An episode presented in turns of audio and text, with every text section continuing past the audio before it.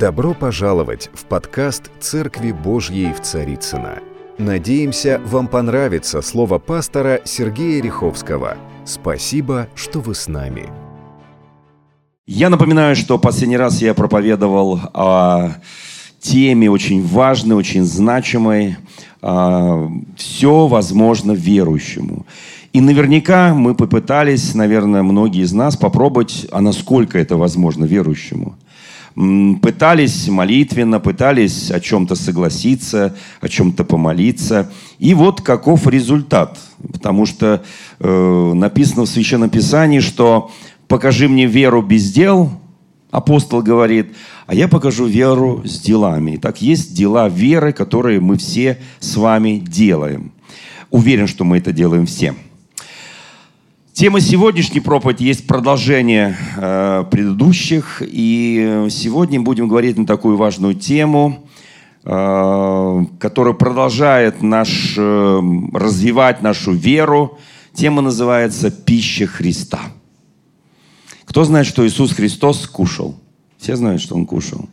Все знают, что его почивали, когда он приходил в гости, его кормил и э, иерихонский сборщик налогов, кто помнит, да, вот Закхей. Его кормили даже в доме любимых им людей, вот э, в Вифании, дом э, Лазаря, Марии, Марфы. Наверняка они готовили ему самое лучшее. Я уверен в этом, даже не сомневаюсь. Более того скажу, если бы Иисус Христос вот так явился сейчас вновь и постучался в дом любого из нас, мы бы наверняка приготовили самое лучшее, что мы умеем делать, и то, что есть в нашем холодильнике. А то, что нет, мы бы побежали, быстренько подкупили бы, потому что сам Сын Божий пришел. Ну, если бы не сам Иисус пришел, а кто-то из апостолов, мы наверняка бы, и мы узнали, что это Павел, например, это Петр или Иоанн, мы бы тоже так хорошо бы изготовили, попотчевали. Мы же умеем подчивать, да, покормили бы. Если пришел пастырь нашей церкви кому-либо, да, ну, я что-то э, вот имею такую абсолютно уверенность, что меня покормили точно. Вот покормили бы, вот, вот не знаю, как э, там вкусно, невкусно, но уверен, покормили бы. И поэтому, чтобы не напрягать, я стараюсь принимать людей в церкви, чтобы не напрягать э, кухни э, друг друга. Вот. Но иногда верю, что с радостью прихожу в гости, если меня приглашают. Вот. И кормят, как ни странно. Слава Богу. Слава Богу. Да, самое лучшее. А вот нет, я сам умею готовить и люблю готовить. И вот э, многие, которые приезжали ко мне домой, знают, что я могу сам приготовить и приготовить вкусно, и ухаживать, и кормить, и почивать. Я это делаю с великой радостью. И у нас дом такой, проходной двор, у нас постоянно каждый день гости, много проезжающих со всей страны. И я это все делаю с великой радостью, потому что для меня это благословение. И я знаю, что любят многие из помазанников Божьих. Я знаю, что любят многие братья и сестры. Я знаю, что они не любят. А вот что любит Христос. Какая для него особая пища, которую готовили его ученики или те люди, которые его принимали? Вот важный вопрос. И мы сегодня на него получим ответ. Поэтому обязательно запишите, что у вас будет сегодня к концу проповеди рецепт того блюда, которое любит Иисус. Это на случай – если вдруг он к вам внезапно постучится в дом, в квартиру, там, где вы живете, и скажет, я голоден. Дети мои, он скажет, есть ли у вас какая пища? Именно так заканчивается Евангелие от Иоанна, кто помнит, да? Они говорят, да нет, Господи, какая пища? Всю ночь ловили. Улов, как всегда, никакой. Мы опытные рыбаки, но ничего не поймали. И он, как всегда, скажет, ну забросьте сети ваши вот в эту сторону. И они их забросят и поймают 153 рыбы, и с трудом достанут их, и чтобы рыбу доставить на берег, Петр прыгнет в воду и будет плыть, иначе лодка потонет. А когда он приплывет к берегу, там уже и еда готова, и костер горит, и уха готова, и рыба жареная разложена, и хлеб лежит. Откуда Иисус взял, когда Он успел приготовить? Оказывается, Он знает то, что любим мы. Он знает. Теперь вопрос. Знаем ли мы, что любит Он? И мы получим ответ на этот вопрос. Вы знаете, в Священном Писании написано «не воинством и не силою, но духом моим говорит Господь». Это книга пророка Захария, 4 глава, стих 6. Перед этим во второй главе написано о том, что «ибо касающийся вас касается зеницы ока Божьего». Вторая глава, 8 стих, с 5 по 8 можно читать. Итак, смотрите, как интересно. Оказывается, все, кто касается нас, он касается зеницы. Вы скажете, при чем здесь еда? Но если мы знаем, что любит Иисус, тогда мы веруем в то, что если кто-то нам пытается что-либо сделать не очень хорошо, если кто-то пытается э, победить нас, то мы знаем, что у нас есть воинство Христово, у нас есть сила Христова, ни воинством, ни силой. Косяки, касающиеся нас, он касается не просто ока, а даже самого центра ока. Зеница – это центр ока. Зеница нашего Господа. То есть, другими словами, мы с Ним связаны. То есть человек пытается сделать мне зло, но он делает зло не мне только, а Господу. И вот и в еде то же самое. Если мы знаем, что любит наш Господь Иисус Христос, то тогда мы правильно будем питаться. Мы будем есть эту же самую пищу, которую любит Он. А это значит, у нас будет всегда хорошее здоровье, хороший дух, душа, тело. Мы будем правильно развиваться. Правда, когда мы кушаем нормальную, правильную еду. Я сейчас не о диетах и даже не о постах. И даже не о насыщении физическом. Я сейчас нечто о большем. Вы знаете, кто знает, что ибо какой мерой мы меряем, такой будет нам отмерено. Вот если мы хотим познать волю Божию в своей жизни, да, мы должны знать меру вещей. Вот я должен четко знать, если я сделал маленькое зло, то это зло, если я не покаюсь и не изменюсь, оно ко мне вернется только еще в больше худшем состоянии. Если я сделал добро, это мера моя, да, вот я этой мерой отмерил кому-то что-то. Вот я отмерил эту меру и сделал эту меру, и человеку стало плохо. Это означает, мои намерения не были искренними. Мои намерения были какими-то, знаете, с двумя стандартами. И я обязательно, не сейчас, может быть, не завтра, может быть, даже не через год, но через определенное время сто процентов получу назад эту меру. Мы должны это четко понимать. Это законы Божьего Царства. Причем здесь еда, вы спросите? Ну, при том, когда мы меряем что-то для Господа, мы меряем фактически для себя. Когда мы меряем что-то для ближнего, именно в этой главе где евангелист Лука, 6 глава Евангелия от Луки, где написано, вот это вот 38 стих, где написано, какой меры, а до этого сказано, не судите, да не судимы будете. Не осуждайте, да не будете осуждены. Там написано определенные вещи, которые мы должны делать. И вот знаете, вот это вот мера вещей, которые мы делаем. Мы делаем каждый день какую-то меру вещей но по сути мы кого-то кормим какой-то едой. Это пища. Это пища на самом деле, которая вот мы есть то, что мы едим. Вот я из себя представляю то мой организм, то, что я кушаю, да. Мой духовный человек и душевный человек тоже то, что он кушает, вот то он из себя и представляет – если я питаюсь Духом Божьим, я насыщен Духом Божьим, то от меня веяние Духа Божьего. Если я насыщен хорошими эмоциями, любовью, радостью, миром, у меня хорошая добрая воля творить что-то для Господа, для ближнего, то это моя духовная и душевная еда, как и физическая еда, естественно. И я из себя излучаю Божью благодать, Божью любовь, Божий мир – я сам становлюсь транслятором этой Божьей любви, если я ее, конечно, исповедую. Да? Теперь смотрите. Итак, у каждого из нас есть мера, которую мы меряем всех. Тоже я, вот почему написано «не судите»? Но не могу я померить человека без Господа. Помните?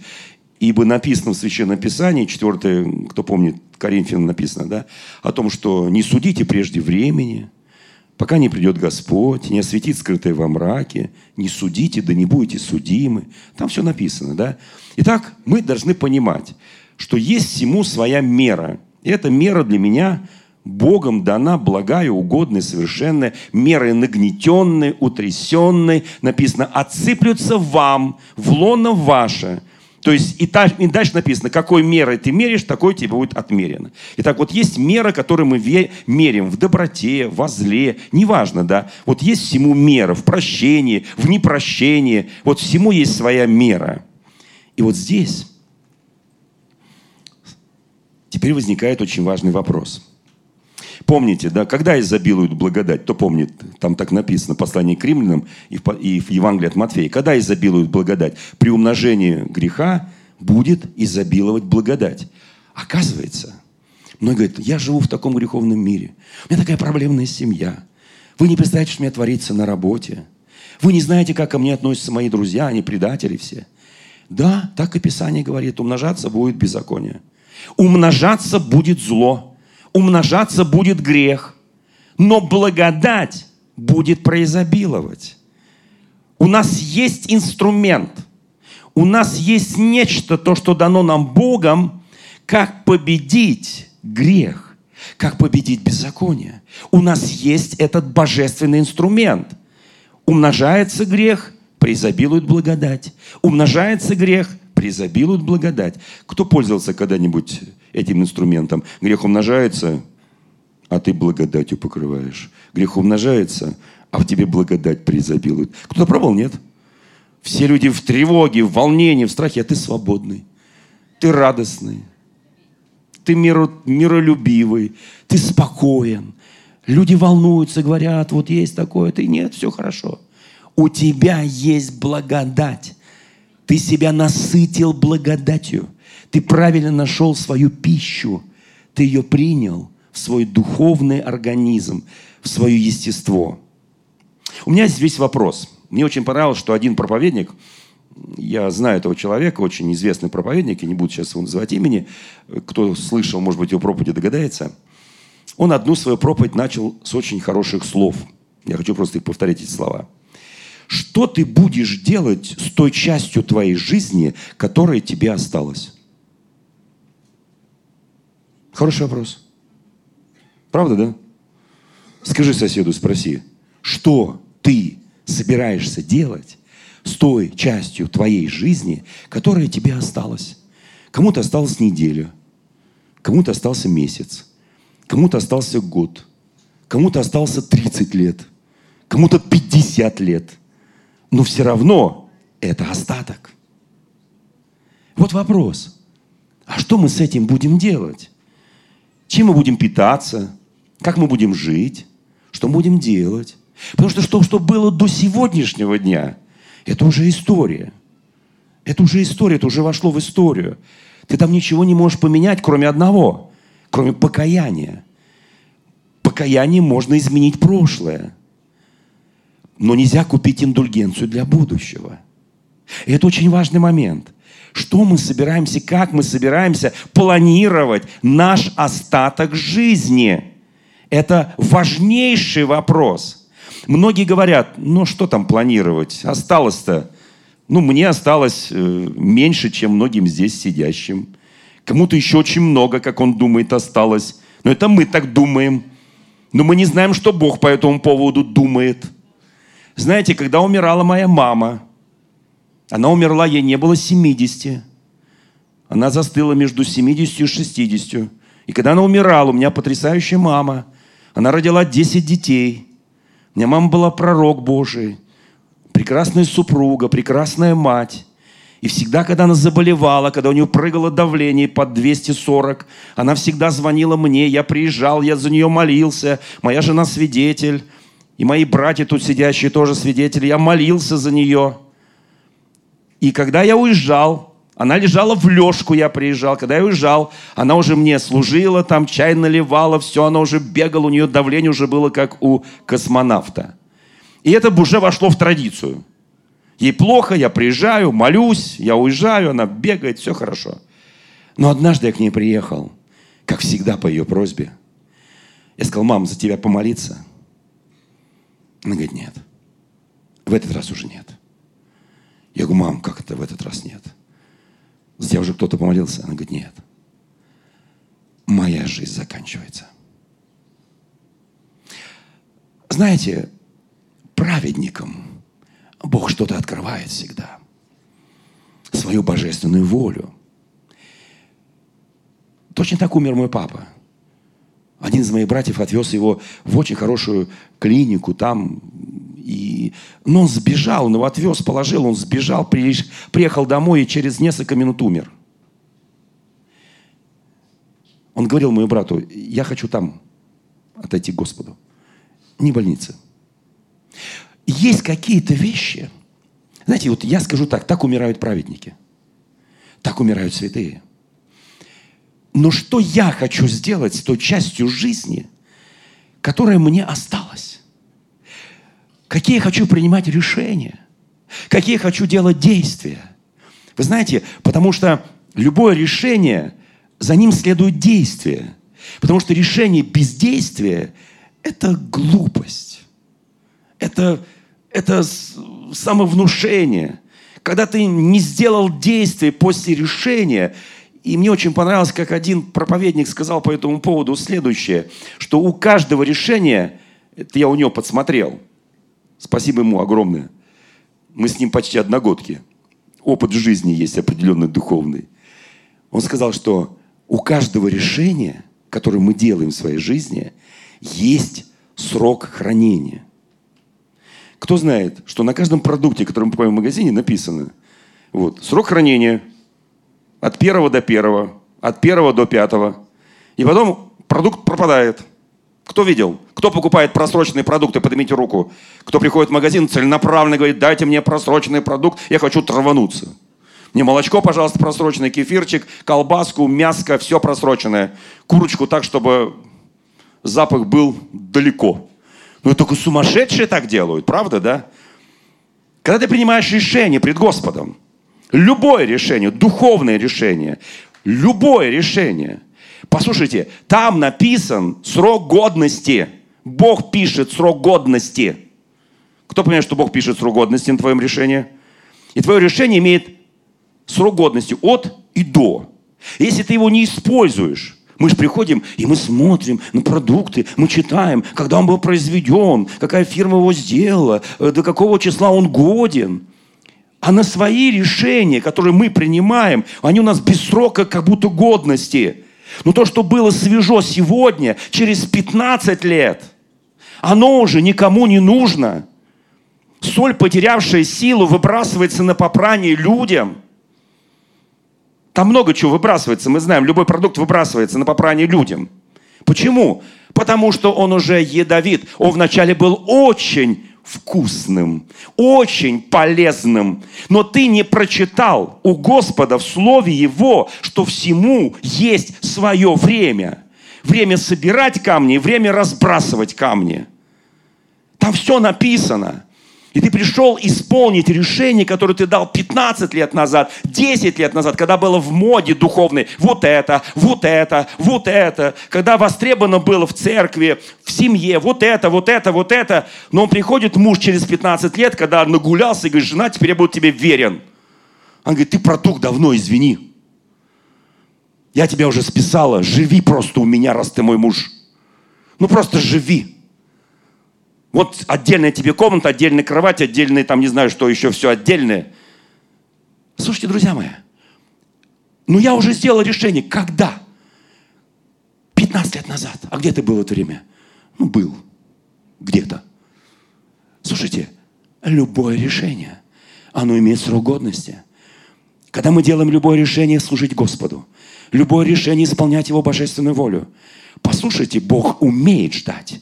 Бог говорит, сегодня вот эта яблоня, вот эта лоза, вот эта смоковница не принесла плода. И он призывает садовника и говорит, окопай еще раз, полей еще раз, унавось еще раз. Но если, срок годности, но если на следующий год она не принесет плода, сруби ее. Это любящий Бог говорит. Любящий Бог. Друзья мои, мы перестали отвечать за свои решения. За любым решением должно следовать действие. Ни в понедельник, ни во вторник, не в среду, не через неделю, не через год. А вот ты принял решение и начинай действовать. Кому нравится такой подход? Да, это меняет образ жизни. Помните, мы читали, что такое терпение. Помните, в прошлый раз я читал из современного перевода «терпение – это стойкость». Покажите в вере вашей добродетель, в добродетели рассудительность, в рассудительности воздержание, в воздержании терпение. Что такое воздержание? Не делай то, что тебе не нужно делать. Воздержись. А стойкость – это не просто терпение, это закалка, это стойкость. Ты не просто, ой, я терплю, я терплю, так тяжко мне, мне так трудно терпеть, я должен что-то сделать. Это победа над твоей бездеятельностью. Это стойкость. Я хочу, чтобы вы понимали эти вещи, друзья мои. Бог нам дал удивительную власть, удивительную силу. Я очень хочу, чтобы каждый из нас сегодня, когда мы будем молиться в конце, увидел, что Бог нам дает еще шанс принять правильное решение исполнителем быть Его воле. Бог нам дает шанс. Но у Бога есть, еще раз подчеркиваю, срок годности этого продукта. Я так чувствую, не всем это нравится.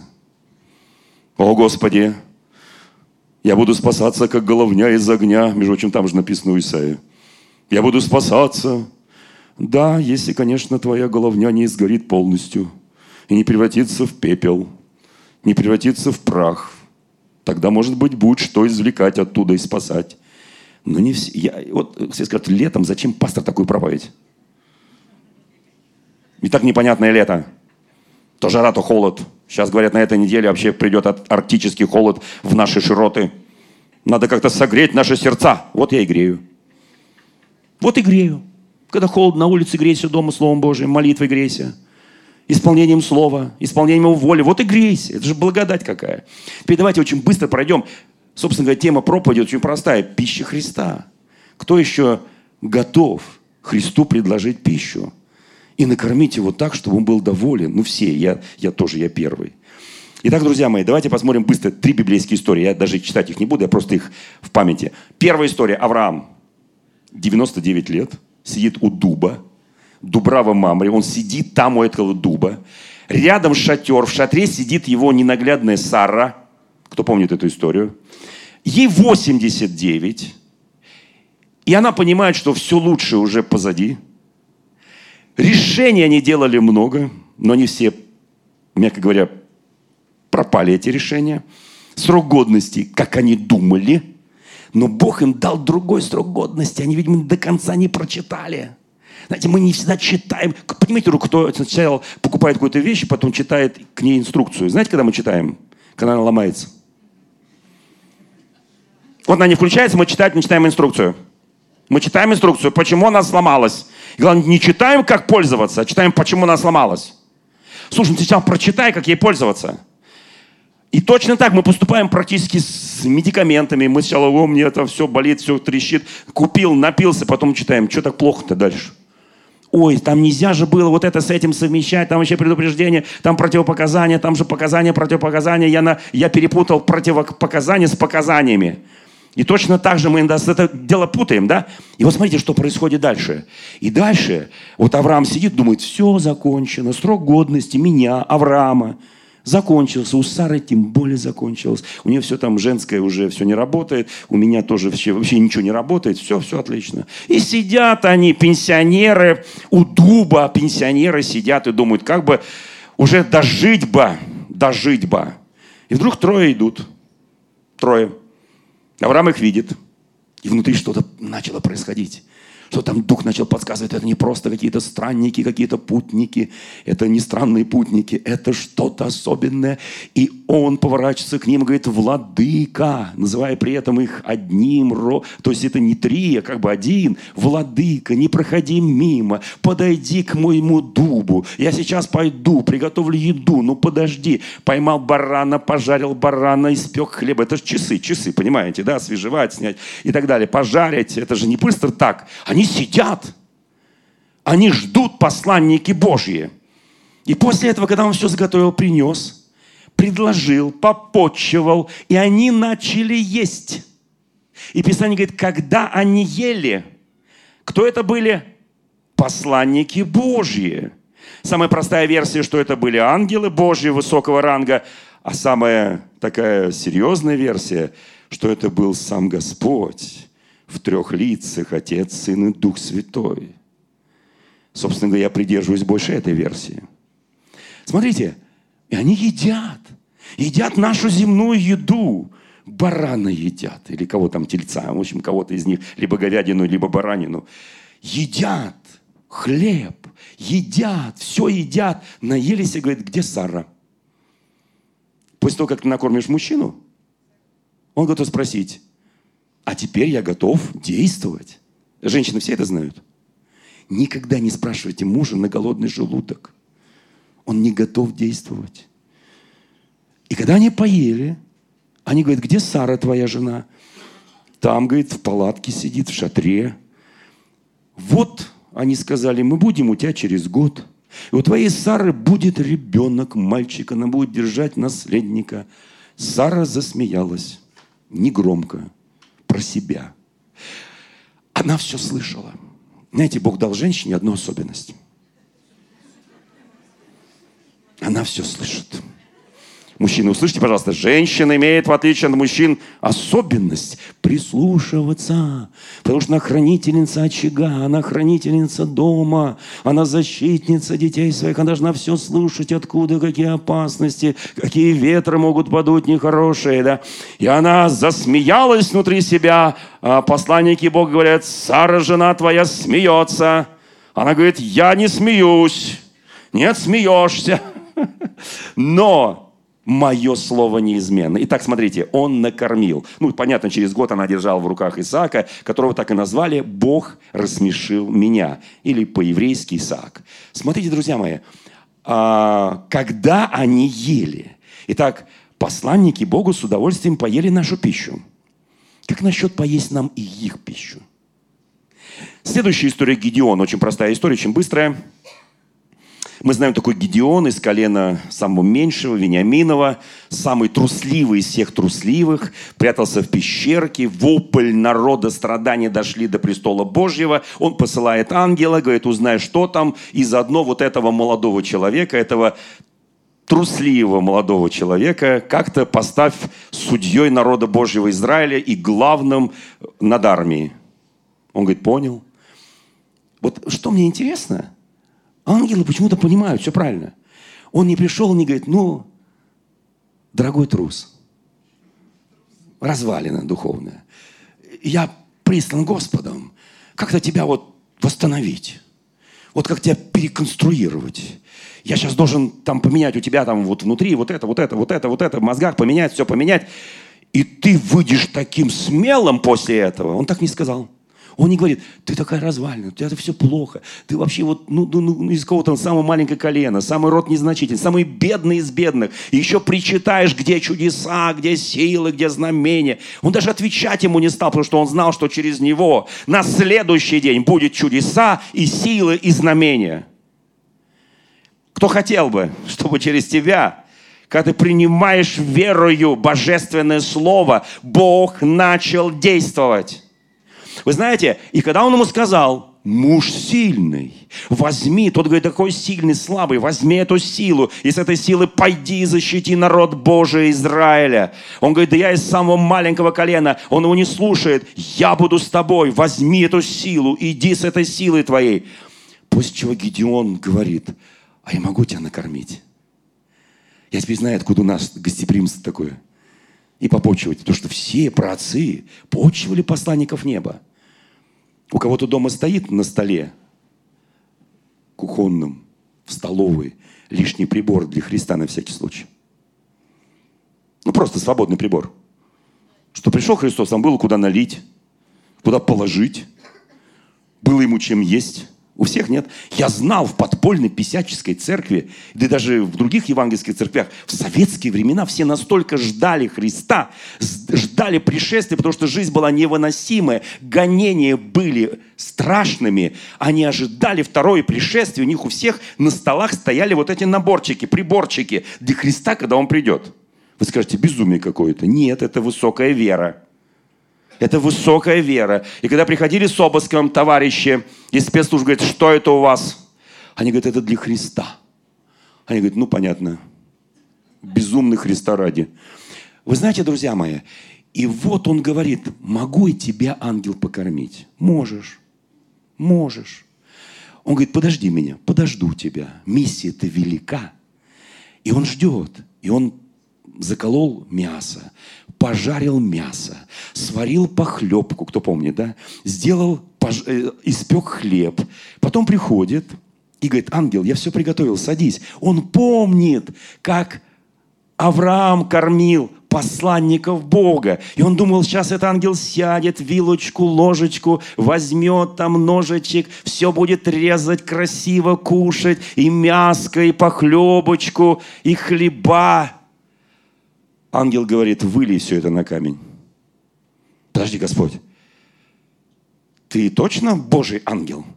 Я помню по прошлой истории, по истории Авраама, там было все по-другому совершенно – они сели и ели. Ты что, рангом выше, что ли? Нет, выли все это на камень. Как я трудился? У меня... Я потратил мясо. Я потратил муку. Я потратил все. Это такое отношение твое. Ты не ценишь то, что я делаю. Знаете, мы часто, когда Бог начинает с нами говорить, и говорит, не дай Бог, вот все, что ты приготовил, выли на камень. Мы говорим, ну это не Бог точно. Бог бы сел и съел. А тут на камень все вылей. Как-то не очень коррелируется с Богом-то, любящим, добрым, хорошим, милосердным. Возьми и вылей. И он, главное, Гедеон, ни слова не говоря, выливает все это на камень. Слушайте, какое послушание. И ангел Божий простирает перст, из камня выходит огонь и съедает все это. Это было жертвенник, и жертвоприношение Господу. И Господь говорит, теперь иди и побеждай с этой силой, потому что ты был мне послушан. Послушан, потому что другой бы возмутился и сказал, нет, я это не сделаю. А теперь последняя история. Четвертая глава Евангелия Таана. Самария – Христос с двенадцатью приходит в Самарийское место недалеко от города Самарийского. Двенадцать апостолов уходят в город, чтобы купить еду, потому что они были голодные все. Христос остается сидеть у колодца. Он сидит. Приходит самарянка, кто помнит эту историю? И Христос с ней заговорил. И он попросил у нее воды – ну, мы знаем эту историю. Сами говорят, ты еврей, какой ты имеешь право. Мы вообще самаряне с иудеями не общаются. Он говорит, о, если бы ты знала, кто сидит, я дам тебе живой воды, попроси у меня, я дам. И она в конце, когда он сказал, кто ее мужья, вернее, любовники, ну, помните всю эту историю, да? Вот, и она уже все, говорит, все, ты Мессия, Христос, она побежала в город, она благовествует. Но не об этом это сейчас, а о следующей части этой истории. Мы до этой части всегда не доходим почему-то. Мы заканчиваем с самарянкой, которая стала первой благовестницей, первой евангелисткой. А вот как только она убегает, приходят 12 апостолов, которые принесли Христу лучшую еду, которую они купили. Они знают, что Он любит. Э, поднимите руку. Как вы думаете, Христос больше любил мясо или же рыбу? Пресноки, например, мацу. Что Он любил больше всего? Как вы думаете? Он все любил. Он все ел. Я ни разу не помню, чтобы Христос сказал, ну-ка, что-то мне тут принесли. Ну-ка, замените блюдо. Ну-ка, замените блюдо. Не нравится оно мне. Плохая прожарка. Не, не подходит. Вот. Кому нравятся котлеты? Поднимите руки. Все знают, что их придумали евреи. Потому что там, где было мало воды, нужно было, чтобы вся кровь уходила. Они рубили мясо, вот, э, погружали воду малым количеством водой, и потом пекли, это жарили, и это была котлета. Кто знает? Праотцы котлеты – это евреи там в пустыне. Слава Богу. Теперь будете любить еще больше котлеты. Итак, друзья мои, смотрите, нет, ну, это написано в, в, в любом, собственно, справочнике, я тут сейчас Америки не открыл. Итак, друзья мои, смотрите, что происходит дальше. Они говорят, Рави, ешь. А он говорит, нет, не хочу, спасибо. Как? Мы потратили пару часов. Мы ходили по этим рынкам. Ты не представляешь, такое Самария. На нас все смотрели говорили, о, евреи тут появились. Мы, говорит, уже оделись даже под них, чтобы нас, ну, как сказать, не узнали. Мы купили тебе лучшие фрукты, овощи, лучшее мясо, там немножко рыбы было. Сейчас сядем, потрапезничаем. Вот что написано в Священном Писании, 4 глава. Но он сказал им, у меня есть пища, которую вы не знаете. Стоп, секундочку. Они могли сказать, мы знаем всю пищу, которую ты любишь. Мы всегда с тобой вместе трапезничали. Мы знаем все, что ты любишь. Он говорит, нет, есть пища, которую вы не знаете. У меня есть пища, которую вы... Поднимите руку, кто, кто знает, что любит Христос, поднимите руку. Я понимаю, что всех смел, ввел смущение, да, немножко, да. Вот мы думали, что мы все знаем, но есть одна пища. Он говорит, вы ее не знаете. И это моя самая любимая, это моя самая предпочтительная пища. Я хочу, чтобы вы ее узнали. И дальше происходит событие крайне интересное. Ученики говорят друг другу, разве кто принес ему есть?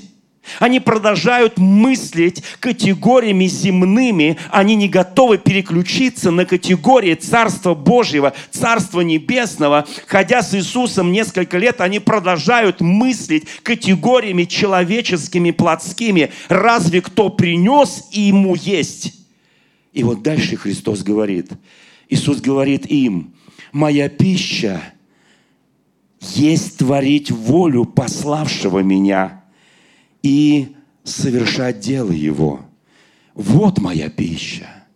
Вот моя пища. Он был физически голоден. Он реально хотел есть. Как апостол Петр, который поднялся на кровлю дома у Симона Кожевника, который реально хотел есть. И он там, там жарили, приготавливали, возможно, котлеты, возможно, что-то еще – и все там наполнилось благоуханием. Когда внизу готовят, то вверху ты все это слышишь. Мы когда жили в квартире, у нас соседи внизу готовили, мы знали, что они готовят.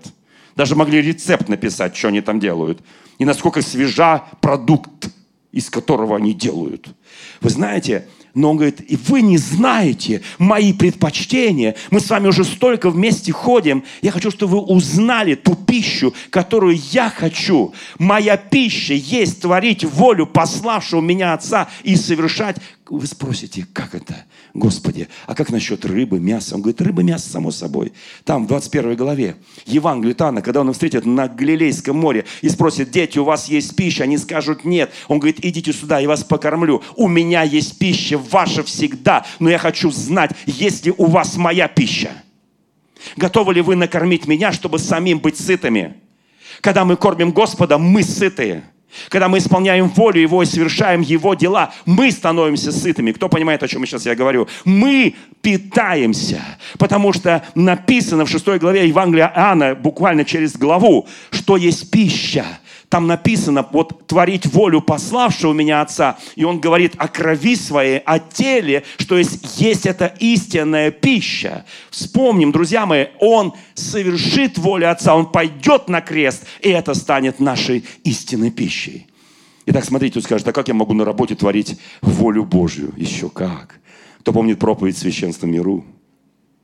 Как я могу у себя дома, в любом месте, на улице, в транспорте, в любом месте. Нет такого места, где бы я не мог творить волю Божию. Нет такого места на земле. Нет такого места на земле. Нет ни одного места, где бы мы не способны были творить Божью волю и совершать. Почему я сказал вначале? Решение. Я принимаю решение творить волю Божью и совершать его дела, и действия. Решение и действие. Решение и действие. Послушайте, потому что без действия решение быстро становится негодным. Мы сейчас будем с вами молиться. Христос по-прежнему сидит у этого колодца. Он не нуждается даже в самарянке, чтобы она ему почерпнула воды, потому что у него есть живая вода – попробовав однажды которую, человек не будет жаждать никогда. У него есть пища, которую он говорит, вы не знаете. Но если вы ее попробуете, если вы ее однажды вкусите, вы никогда не захотите есть иной пищи. Вспомните на браке в Кане Галилейской. Там было лучшее вино, как они думали. И все брачущие выпили.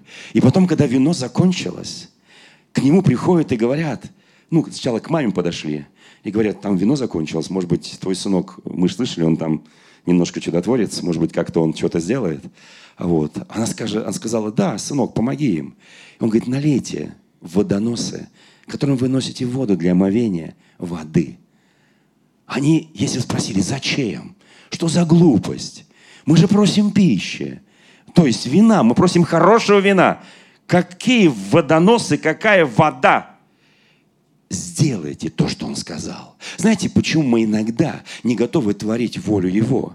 Почему мы не готовы следовать по воле? Нам кажется, это нелогично, это неправильно. Нельзя в водоносы, с которым мы ждем. И когда Он говорит, а теперь разнесите, пусть все попробуют. И когда люди попробовали это вино, они сказали, мы никогда такого вина не пробовали. И они сказали больше, вы странные люди. Вы сначала дали людям не очень хорошее. Нормальные люди сначала упивают всех чуть-чуть хорошим, а потом бурду подают. У вас странность какая-то. Вы дали непонятку, а теперь лучшее вино, которое мы никогда не пробовали. Вот так, когда ты исполняешь волю Божью. Вот так, когда ты узнаешь Его пищу, которую ты не пробовал, и говоришь, да я пробовал уже, я знаю, как благовествовать, проповедовать, молиться, возлагать руки на больных. Мы говорим, это Его воля, друзья мои. Вопрос, как творить волю Божью? Вот так и творить волю Божью. Проповедовать Евангелие, настоять во времени во время, делать Божью работу, совершать дела Его. И вот тогда ты увидишь, как Гедеон, что будет происходить. Ты увидишь, как Авраам, что будет происходить. Ты увидишь, как апостолы на Генесарецком озере. Ты увидишь, когда, казалось, ты 150 рыбы уже вот к берегу подгоняешь, а там уже все пожарено, все уже готово. И Он особо-то не нуждается в тебе. Он нуждается в тебе и во мне, в моем послушании. Дорогие друзья, спасибо, что были с нами. И до встречи на следующей неделе на подкасте «Церкви Божьей в Царицына.